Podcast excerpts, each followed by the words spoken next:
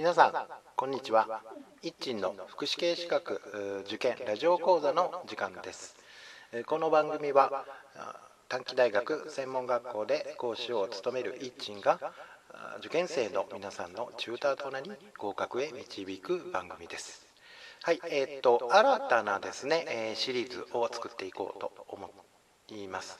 で、えー、そのシリーズなんですけれども、まあ、子ども福祉ですね、えー、についてです。で、えー、まあ、学校で使っているテキスト教科書ですね、えの一番最後のページにある作品というページがあるんですけれども、まあ、あいうえお順で並んでいます。えその上から順番にですね、えー、まあ、見ていこうかなというふうに思います。まあ、講座と、まあ、講義というよりもねつぶやきという感じで、えー、まあ、皆さん聞いていただけたらなと思います。まあ、資格試験的に言うと子ども家庭福祉ですので、まあ、保育士試験それから社会福祉試験の、まあ、子ども家庭福祉、まあ、児童福祉ですね、えー、の領域だというふうに思います。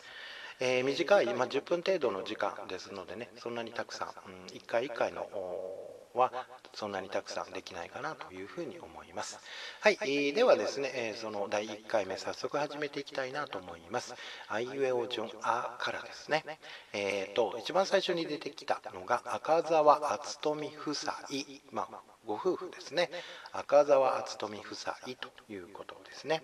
えー、この赤澤敦富夫妻何をしたかということなんですけれどもえー、っと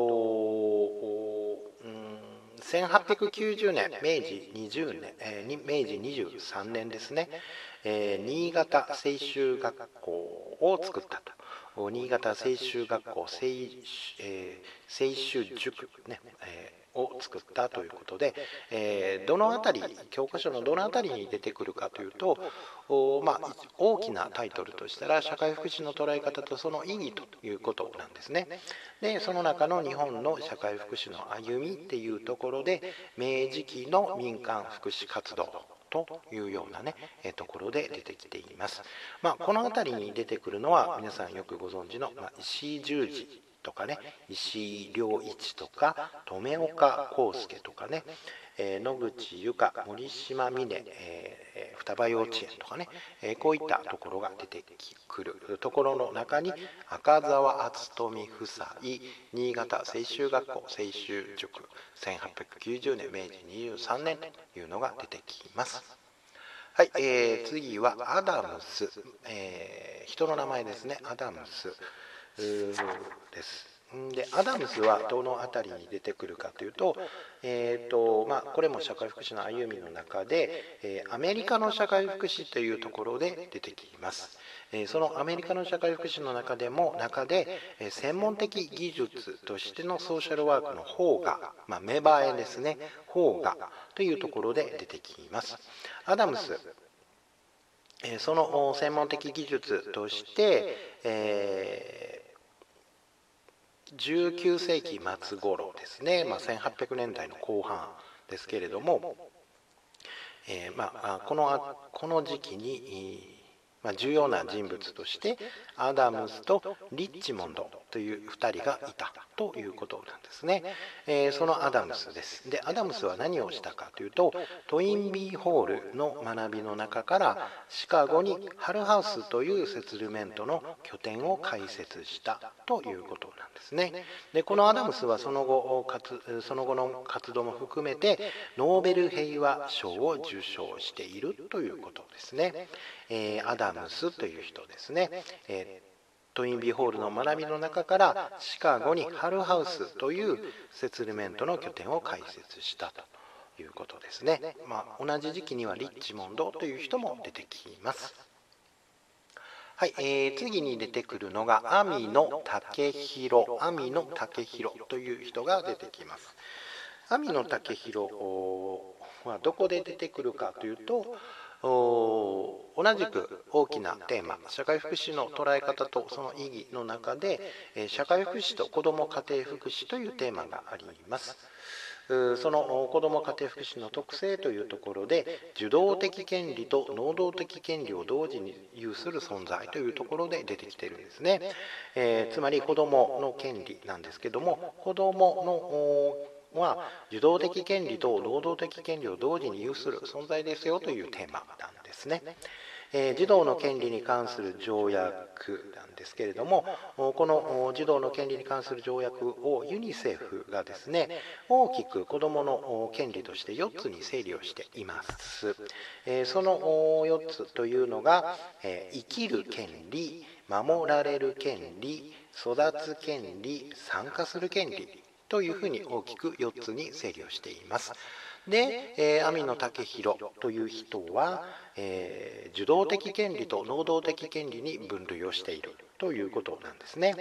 えーと、生きる権利と守られる権利を、えー、受動的権利それから、えー、育つ権利と参加する権利を能動的権利というふうに、えー、まあ、したということなんですね。はい、えこの受動的、能動的権利っていうことは、まあ、平成28年、2016年の児童福祉の改正とかね、いうのにも出てきますので、まあ、この辺りちょっとね、少し重要なのかなというふうに思います。では次に新たな公新たな公公は公的ですね私的私的に対しての公公的の公ですね新たな公。これはですねどこで出てくるかと言いますとえっ、と 大きなテーマで社会福祉の捉え方とその意義の中で、えー、共同型福祉社会に向けてというようなね、えー、テーマがあります。この共同型社会福祉に向けてというのは、えー、福祉の思想から見た社会福祉の展開というところで出てくるんですけれどもその中にですね、えー、平成20年2008年に発表されましたタイトルとして「地域における新たな支え合い」を求めてサブタイトルとして「住民と行政の共同による新しい福祉」共同という漢字は、えー、協力の協に働くね、えー、協力しながら、えー、互いに協力しながら働くという共同なんですけどもというものが平成20年2008年に発表されています、えー、その中にですね、え、地域福祉の在り方としてえ、地域における新たな支え合いを確立するということを提言をしています。地域における新たな支え合いというのは共助、まえー、共に助けるの共助ですね、え、互助とか共助とか公助とかね。そういうところで使われる共助ですね。を確立することで新たな公を作り出すということを提言をしているという内容ですね、え、新たな公えそれから次に出てくるのがアリメンタ型アリメンタ型というのが出てきます、えーと、このアリメンタ型はどこで出てくるかというとですねえーと、同じく大きなテーマである社会福祉の捉え方とその意義の中の社会福祉の歩みのところのですねえーとまあ、最初の頃ですね源流社会福祉の源流というところ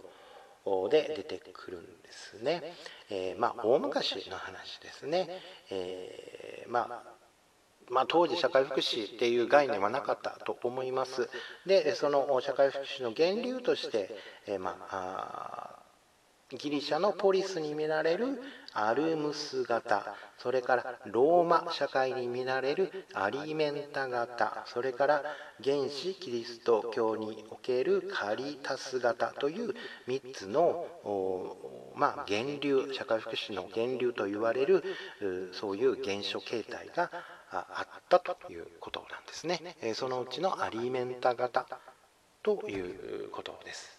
でそのアリメンタ型って一体どういうことかというと、えー、ローマ時代の、えー、ローマ時代の政策の一つで、えー、貧困な貧困ですね。貧困な少年少女のための、えー、扶養基金制度をアリメンタ制度と呼んで、えー、まあまあ、転じて政策としての福祉の意味で使われるようになったということなんですね。えー、まあ、アリメンタ型社会の権力構造の固定あるいは社会の安定といった体制維持に対応する政策的な意味を持っていた、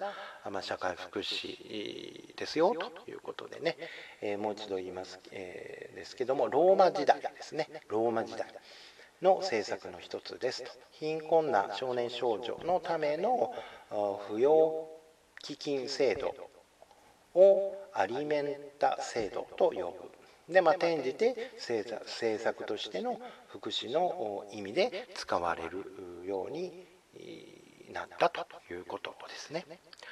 はい、えーと、今日はこのここまでにしておきますね。えー、次回はですね、家制度とか石井十字とかね、石井良一とか、あるいは一億総活躍社会というようなところが出てきます。はい、えー、以上です。では、さようなら。